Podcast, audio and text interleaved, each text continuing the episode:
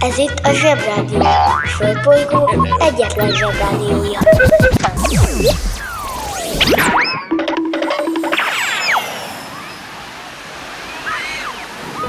Kedves zsebik, nekünk is szükségünk van egy kis pihenésre, az okostelefont pedig fel kellett dugni a töltőre. Úgyhogy egy kis időre elmegyünk mi is szabadságra. De nem sokára jövünk vissza, és veletek leszünk újra minden reggel. Addig is hallgassátok a Zsebrádió legjobb pillanatait.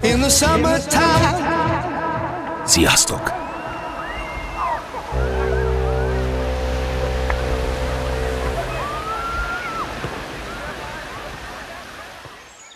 Minden konzerv életében eljön az a pillanat, amikor finom. Kempingrádió.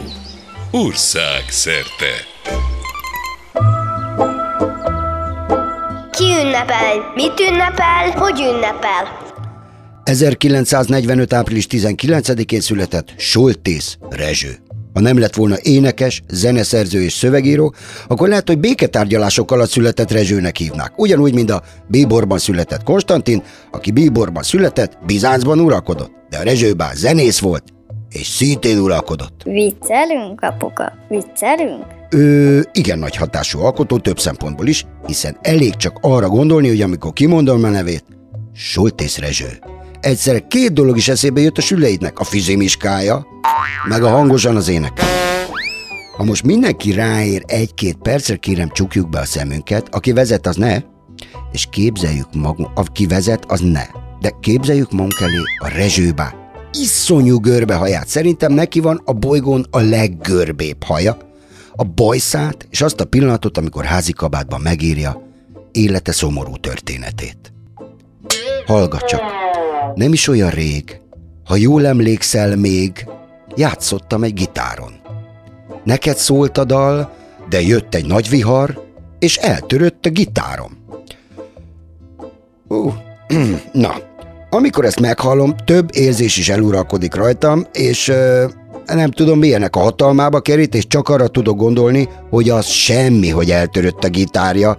De elsőre észre se vette, hogy eltört a magyar nyelv is a Rezső bácsiban, és ez visszafordíthatatlan probléma. Lényeg, hogy szorítsuk meg a Rezső bácsi kezét, mert kéri, és ha szól a dal, akkor próbáljunk meg ugyanúgy örülni, hogy ő. Ha nem megy, akkor tegyük ki a Lugosi Bélát a bejárati ajtóra, biztos, ami biztos. Hát, ha távol tartja a hangos Soltész Rezső bácsit. Zsebrádió! Zsebrádió, A-tól Z-ig.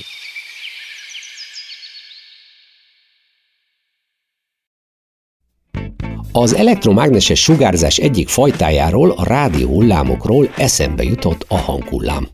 A hanghullám úgy működik, hogy az adott közeg, például a víz vagy a levegő részecskéit megrezgeti, és ezt a rezgést érzékeljük úgy, mint hallás. A világűrben például nincs ilyen közeg, így ott minden néma. De vannak olyan hangok is, amelyeket nem hallunk. Ilyen például az ultrahang, ami egy nagyon magas hang, és amit a kutyák hallanak. De a denevérek és a delfinek nem csak hallják, hanem ki is tudnak ilyet bocsájtani, amit tájékozódásra használnak. A másik nem hallható hang az infrahang, ami viszont galamb hangjánál is mélyebb hang. Ennek a hangnak is van természetes forrása. Az állatok közül a bálnák, az elefántok, de a vízilovak, a zsiráfok, sőt még az aligátor is képes kiadni. Az infrahang egyik tulajdonsága, hogy igen messzire, akár több száz kilométerre is képes eljutni, ezért az állatok kommunikációra használják. A bálnák és az elefántok is így beszélgetnek, de az elefántok nem a fülükkel hallják az infrahangot, hanem a lábukkal érzékelik az infrahang rezgéseit. Hát ez már tényleg betojás!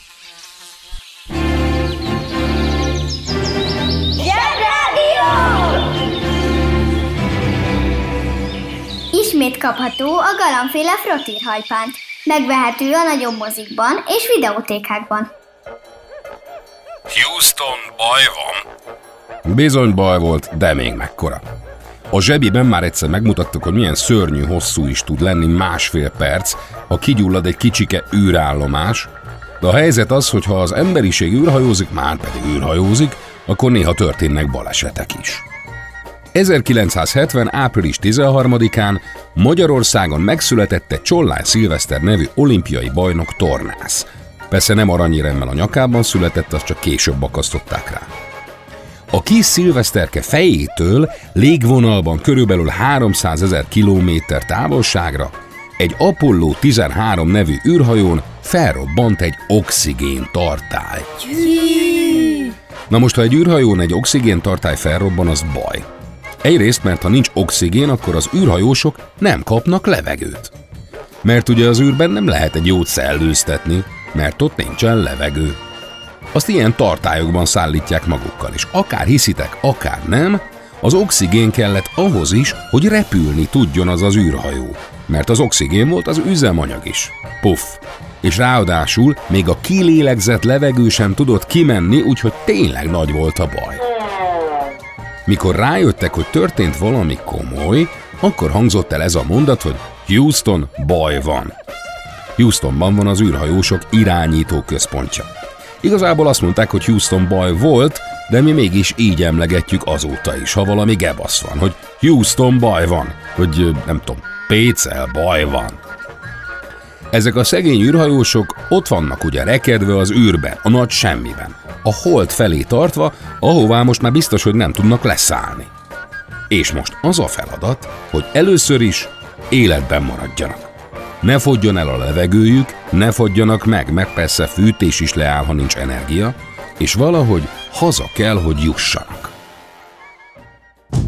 A banja, maharadja, halandja?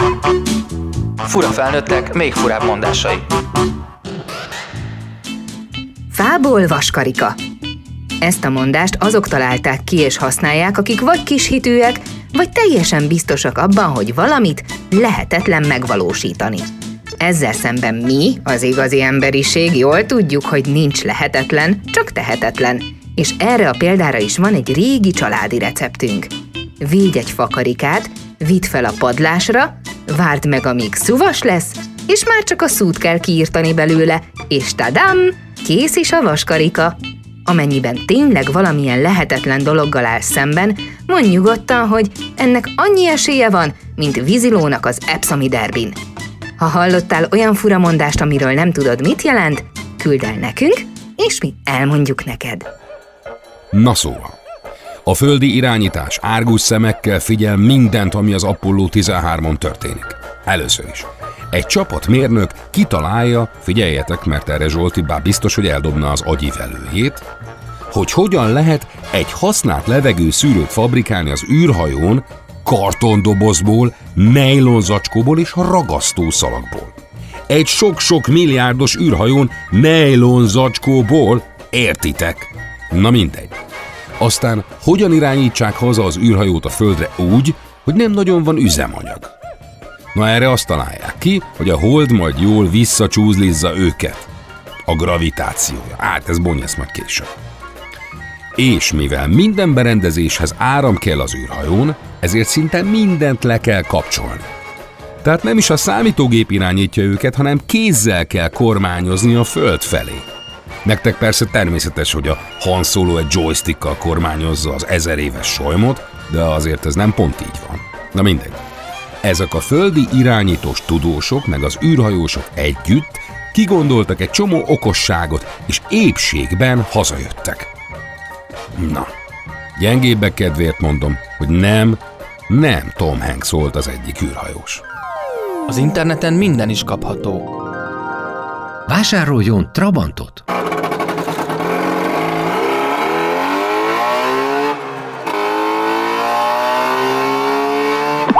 A Trabant kitűnő szórakozás, akár baráti összejöveteleken is.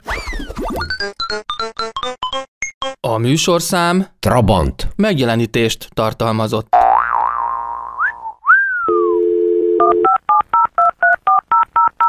A Zsebrádió legjobb barátja a Telekom. Közi Telekom! Jó fej vagy! Kérd csak itt! Együtt, veled!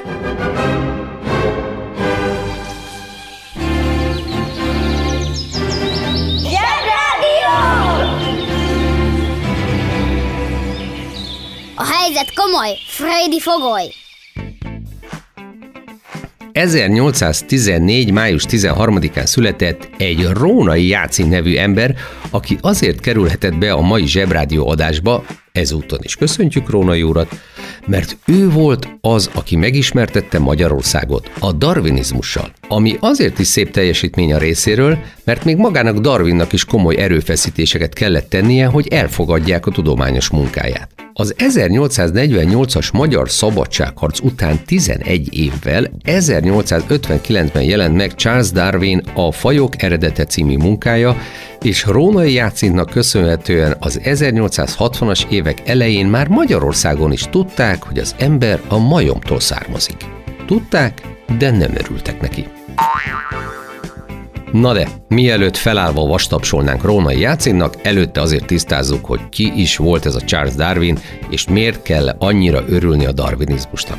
Charles Robert Darwin ezernyolcszázkilenc. február tizenkettedikén született Angliában, és az evolúció elmélet kidolgozója, illetve a darwinizmus kifejezése pedig névadója lett saját munkájának. Apukája azt szerette volna, ha orvos lenne, aztán meg azt szerette volna, hogy pap. De Darwin nem volt egy szófogadó gyermek, ezért a zoológiát és botanikát, azaz állat- és növénytant tanult inkább. Meg ha már ott volt, akkor geológiát is, amely tudomány a földünk felépítésével, összetételével foglalkozik. Persze, fogalma sem volt róla, hogy érdeklődése pár év múlva egy Beagle nevű hajóra vezeti, amely tudományos munkatársat keresett, és amellyel huszonhárom évesen egy öt évig tartó világkörüli útra indult. Micsoda mászlista! Bézzene hét, vásároljon valami hülye nevű madarat. Darwin ez alatt az öt év alatt sok mindent látott és sok mindent megértett. Például azt, hogy az Isten hat nap alatt teremti a világot, majd a hetedik napon megpihen, az teológiailag éppenséggel tök rendben van. Csak nem magyarázza meg a fajok sokszínűségét. A darwinizmus elmélete nagyon egyszerű. A természetben az élőlények egymással versengenek a fennmaradásért. Ez eddig oké. A természetes kiválasztódás útján pedig mindig a legrátermettebb egyedek örökítik tovább a képességeiket, a fajok pedig ezáltal egyre tökéletesebben alkalmazkodnak a környezetükhöz. Ennek az elméletnek nem is a kidolgozása volt az igazi munka, hanem az, hogy a többi emberrel, főként a tudós emberekkel elfogadtassa elméletének helyességét. Mert ugye, az a tudós, aki elfogadja Darwin elméletét, egyben belátja azt is, hogy mindaz, amiben odáig hitt, az részben vagy egészben egy nagy marhaság. És ez nem könnyű feladat. Marie has set up home with a man who's half my age, a half-wit in a leotard stands on my stage. The standards have fallen, my value has dropped, but don't shed a tear. Some walk like they own the place, whilst others creep in fear. Try if you can to walk like a man, but you don't come near. You've got to fly.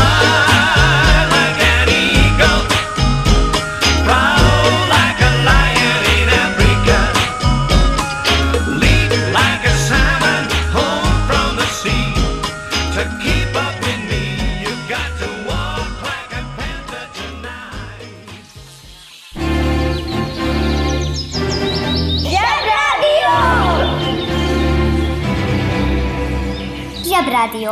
Itt a földön és külföldön. Intézzük el ezt a Titanic dolgot úgy, mint a felnőttek. Szegény Titanicról már nagyon-nagyon sokat beszéltünk, szerintem egy picit túl sokat is. Ugye mindenki tudja, hogy egy bazi nagy hajó volt, aki a leggyorsabban akarta átszelni az Atlanti óceánt, ezért bang, neki ment egy jéghegynek. Az ember versenyez, akkor hajlamos ugye túl gyorsan menni, és nem arra gondolni, hogy így nehezebb kikerülni a dolgokat. Ez esetben a versenyző járművezető könnyen úgy járhat, mint gyerekkoromban a Pöttyös Matyi, akit legurítottunk a hegyről a templom utcán a lábahajtós moszkvicsal, ami annyira gyorsan ment, hogy a Pöttyös Matyi teljes erőből behajtott egy henteshez. Húzd meg jobban, menj el a munka, aki itt van mindenki. Mi leszel, ha nagy leszel? Hentes. A hentes a hentes üzletekben dolgozó hentes bácsi, aki a húsokat adja el az apukádnak, az anyukádnak vagy a nagyinak. Régebben az úgy volt, hogy ha volt hentes ismerősöd, akkor időben értesültél a friss és ritkább húsok érkezéséről, vagy akár egy téli szalámi szállítmányról, ha nem volt, lemaradtál ezekről. Manapság azért minden hentes üzlet kellőképpen felszerelt, ám a piaci henteseknél megmaradt a közvetlen baráti hentes-vevő viszony. A piaci hentesek nagy dumás, szórakoztató, ugyanakkor roppant nagy munkabírású és ügyes kezű fickók. Az ügyes kezűség és a precizitás elengedhetetlen, amennyiben minden ujját megkívánja őrizni az ember. Ha mindezen tulajdonságok birtokában vagy, nem riadsz meg a fél disznó látványától és örömmel udvarolsz a vevőknek, akkor ez a te szakmád.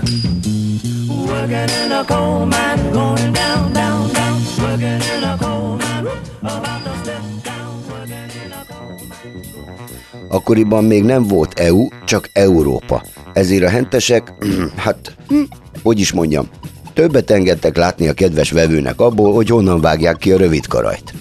A pöttyös Matyi, aki azért volt pöttyös, mert annyira szeplős volt, hogy nem látszott tőle az arca, annyira véres lett, hogy senki nem akarta kihúzni a moszkvicsból. De később kiderült, hogy csak azért néz ki úgy, mint egy jól lakott zombi, mert belehajtott egy láda disznómájba. A szegény Titanic már csak száz ötven kilométerre volt a parttól, amikor belehajtott a disznómájba, illetve hát a jéghegybe, és a galambácsi tegnap mondta, hogy nemrég beszélt egy tudományos tévéműsort. Tudjátok, így alábeszélte, amiből kiderült, hogy miért nem látták szegények a Titanicon azt a bazina jéghegyet. A kéritek biztos majd mesél róla. Írjatok neki, galambácsi, galambácsi, beszédínóság! Kérsz tasni? Kérsz tasni? Hogy mi ebből a tanulság? Megmondom. Szerintem a tanulság az, hogy a történelemben a nagy eseményekről mindig azt gondoljuk, hogy ezek nem fognak még egyszer előfordulni, de előfordulnak, mindig! A felnőttek valahogy olyanok, hogy sokat beszélnek arról, hogy a történelemből tanulni kell, aztán nem tanulnak. Maraságokat csinálnak, és kész a baj. Mindenki azt gondolja, hogy egy ilyen bazi nagy turistahajó már nem süllyed el. A fenéket nem. Néhány évvel ezelőtt Olaszország mellett egy majdnem ekkora bazi nagy hajó elsüllyedt, mert a kapitány vageszkodott, és neki ment egy szigetnek. A másik tanulság sokkal jobb, mégpedig az, hogy el kell meséljem nektek, hogy mi az a lábbal hajtós moszkvics. Mielőtt elmondanám, hogy mi az a lábbal hajtós moszkvics, meg a jáva, a babilon, a construction és a mastermind, térjünk vissza a szüleitekre. Először is szögezzük le, hogy a szüleitek nagyon szeretnek benneteket. Mindennél jobban. Ugye már mondtam, hogyha van egy hosszabb szöveg, és egy idő után jön egy szócska, a de, akkor minden, ami a de előtt van, nem igaz. Az, hogy a szüleitek szeretnek benneteket, ez alól kivétel. De ahhoz, hogy ez továbbra is így legyen, szükségük van legalább néhány napra, amikor nem azzal megy el a délelőttjük, hogy az online tanterem minden zaját, az összes kivonást és az óra után egymással ordító gyerekeket kelljen hallgatniuk. Tudnotok kell, hogy a szüleitek is pontosan tudják már, hogy a kollernek levágták a haját, a sisákéknak megszökött a teknőse, és hogy az Ildi anyukájának tetoválása van a popója fölött, mert mindig szegény Ildi mögött tereget, csak azt hiszi, hogy nem látszik.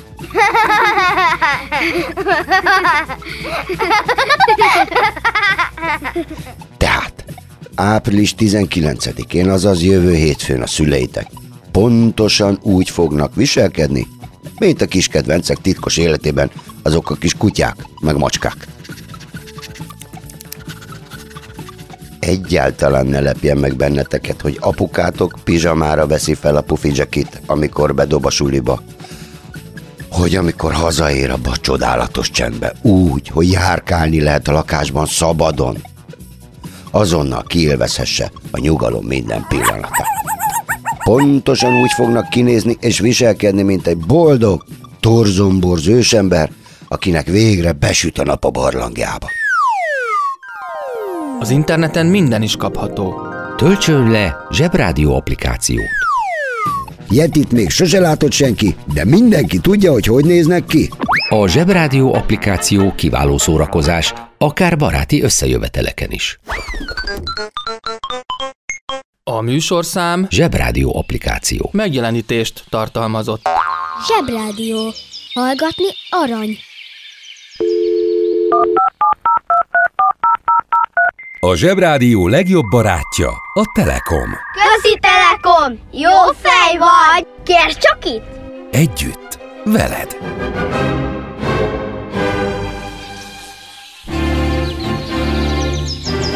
Zsebrádió! Zsebrádió nem csak gyerekeknek! ezerkilencszázhetvennégyben egy Robert K. Preston nevű úrra rájött a bolondóra, és nagyon megijesztette Amerika elnökét, meg a kutyáit. Az történt ugyanis, hogy ez a Robert nevű fickó jelentkezett helikopterpilótának az amerikai hadseregbe, mert az menő. De elég ügyetlen volt, ezért megbuktatták a repülővizsgán. Azt mondták neki, hogy nem lehet pilóta, csak szerelheti a helikoptereket, és ettől ő nagyon szomorú lett. Ki a fene akar helikopter szerelő lenni, ha repülni akart? Ha te egész életedben arról álmodozol, hogy űrhajós legyél, és azt mondják, hogy csak rakétafúvóka összeszerelő segéd lehetsz, hát biztos te se örülnél. Ez a Robert nevű úr elhatározta, hogy just is megmutatja, hogy micsoda kiváló pilóta is ő, és Davke elkötött egy Irokéz nevű helikoptert. Felszállt, össze-vissza röpködött, aztán elrepült Washingtonba, ami Amerika fővárosa, és leszállt a Fehér Ház kertjébe, oda, ahol az elnök lakik. Ott meg persze elkapták a titkosszolgálatos őrök, és jól dutyiba dugták. Mázlia van, hogy életben maradt, mert a Fehér Ház Amerika legjobban őrzött épülete. Egyébként az Amerikai Egyesült Államok hadserege az összes helikopterét indián törzsekről nevezi el. Apache, Cherokee, Irokézi, meg a többi. Legalább ennyit hagytak az indiánoknak. Főzik-e só? Ott főzek ma magamnak, ott főzek ma magamnak. Háromféle kaja van. Leves, második, finomság. A fura nevűeket meg el is magyarázzuk nektek. Mi lesz ma a kaja? Rizskó! Rizskó! Ez egy finomság, valójában egy tejberizs, amit tojással és mazsolával összekeverve betolnak a sütőbe. Mások rizovinákipnek is hívják. Kifejezetten ajánlott mátrai borzacska mellé, de a nagyi megylekvárjával a legtutibb. Ja, akkor nem kérek.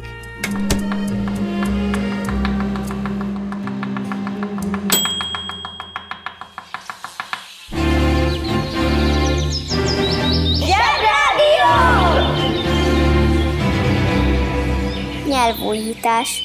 Vegyünk egy régi szót, mozgóképszínház. Tartsuk meg az első szótagot, adjunk hozzá egy kedves i főnévképzőt. És tadám, mozi! Van abban logika, hogy a színésznők megváltoztatják a nevüket, mielőtt világhíresek lesznek. Mert ki a fene figyelne oda, ha valakit úgy hívnak, hogy Greta Luisana Gustafson. Szép név, szép név, nem mondom, de azért a Greta Garbo sokkal, de sokkal jobban hangzik. Tehetségének köszönhetően nagyon hitelesen alakította a rettentően szomorú nőket a filmjeiben, amiért imádták. Jellemző, hogy egy vígjáték törte ketté a karrierjét. Kicsit olyan, mint Robert De Niro. Egyféle arckifejezése volt, de azt nagyon jól hozta. De Greta Garbo nem csak remek színésznő volt, hanem a második világháború idején kém is. Persze gondolhatnánk azt, hogy höh, könnyű kémnek lenni egy színésznőnek, azt játszik el, amit akar. Én azért azt mondom, hogy addig ne tegyünk ilyen könnyelmű kijelentéseket, míg két ideges tekintetű gestápó tiszt előtt nem kell úgy csinálnunk, mintha nem azok lennénk, mint akik vagyunk. Zsebrádió! Olyan, mint egy vakáció, neked szól a Zsebrádió. ezerkilencszázhatvannégy január harmincegyedikén elindult a DELTA című tudományos ismeretterjesztő tévéműsor. Na ez azért egy különösen fontos pillanat a magyar kultúra történetében, mert nagyjából szerintem akkor volt utoljára jó és nézhető tévé az em egy, amikor a DELTA ment. Akkoriban még nem úgy hívták, hogy em egy, mert akkoriban még csak egy csatorna volt, a M. És hétfőn nem volt adás. De tényleg, de ez mindegy volt, mert vasárnap meg volt, és vasárnap volt a DELTA. És a Goodlick Julian néni volt a bemondója, és eszméletlen zenéje volt, és emberek meneteltek a hóban egy lánctalpas jármű után a főcímben, és én többet magammal le is határoztam akkor, hogyha nagyok leszünk, akkor mi is menetelni fogunk a combigérő hóban a lánctalpas után, mert az a legmenőbb meló. Ja, azt elfelejtettem mondani, hogy a DELTA egy tudományos műsor volt, de nem annyira zavaróan tudományos, mert arra kifejezetten emlékszem, hogy mutattak olyan printert, nyomtatót, amit tud tojásra nyomtatni, meg pótféklámpát, amit az autó hátsó ablakába lehetett eszkábálni, és akkor mindenki látta, hogy fékez. Ez abban az időben nagy vívmány volt, sőt, a nagyi mindig megjegyezte, hogy új haja van a Goodlicknak, tehát ez lehet a divat. Mindezek szerint kijelentettem, hogy a DELTA igen sokszínű volt az ismeretterjesztés terén, mert manapság minden bemondónak olyan a haja, mint a oldalszékbe biciklizett volna. Kemping rádió. Jó tüzet!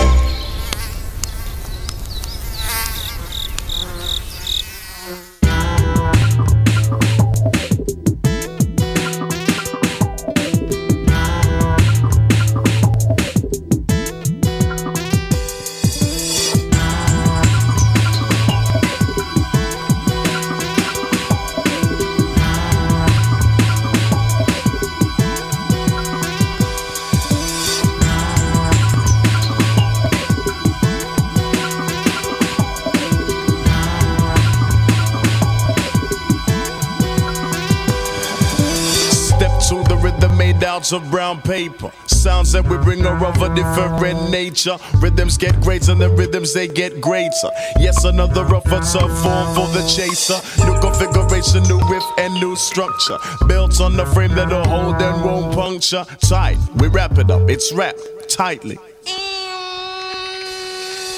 It lives, the bass is the heartbeat that it gives. When we apply the brakes there'll be no skips, just more elements to continue as we climb. Dimensions and the measurements and the evidence you will find. Change it, rearrange it so it's regularly updated. It's from every angle so it's meant the unexpected. Represent the fusion of the mind and stay connected. The star that is presented, the size of the mark that's been indented. Deliberate the star we give you so that means invention. In your direction it's the bearing that we aim to center. Instead of waiting for a star I better reinvent it and let you get your money's worth before you've even sent it. Make it bigger for, bigger for the whole nation. Send it out to one to know with no discrimination. Like a seg for fifty locks, as many combinations. No matter which way that you turn, you reach the same destination. The fullness of the spectrum, three sixty keep it circling. Deep inside the flow is where it's working it. Underneath submerging it. Time to make it go deeper. Way past the point that blows holes in your speaker. Under and over to get over and under. First you get the lightning and then you get the thunder. The sound is the music and the music is the feature. Step to the rhythm made out of brown paper. Sounds that we bring are of a different nature. Rhythms get greater and the rhythms they get greater. Yes, another of a tough form for the chaser. New configuration, new riff and new structure. Belts on the frame that'll hold and won't puncture. Tight, we wrap it up, it's wrapped tightly.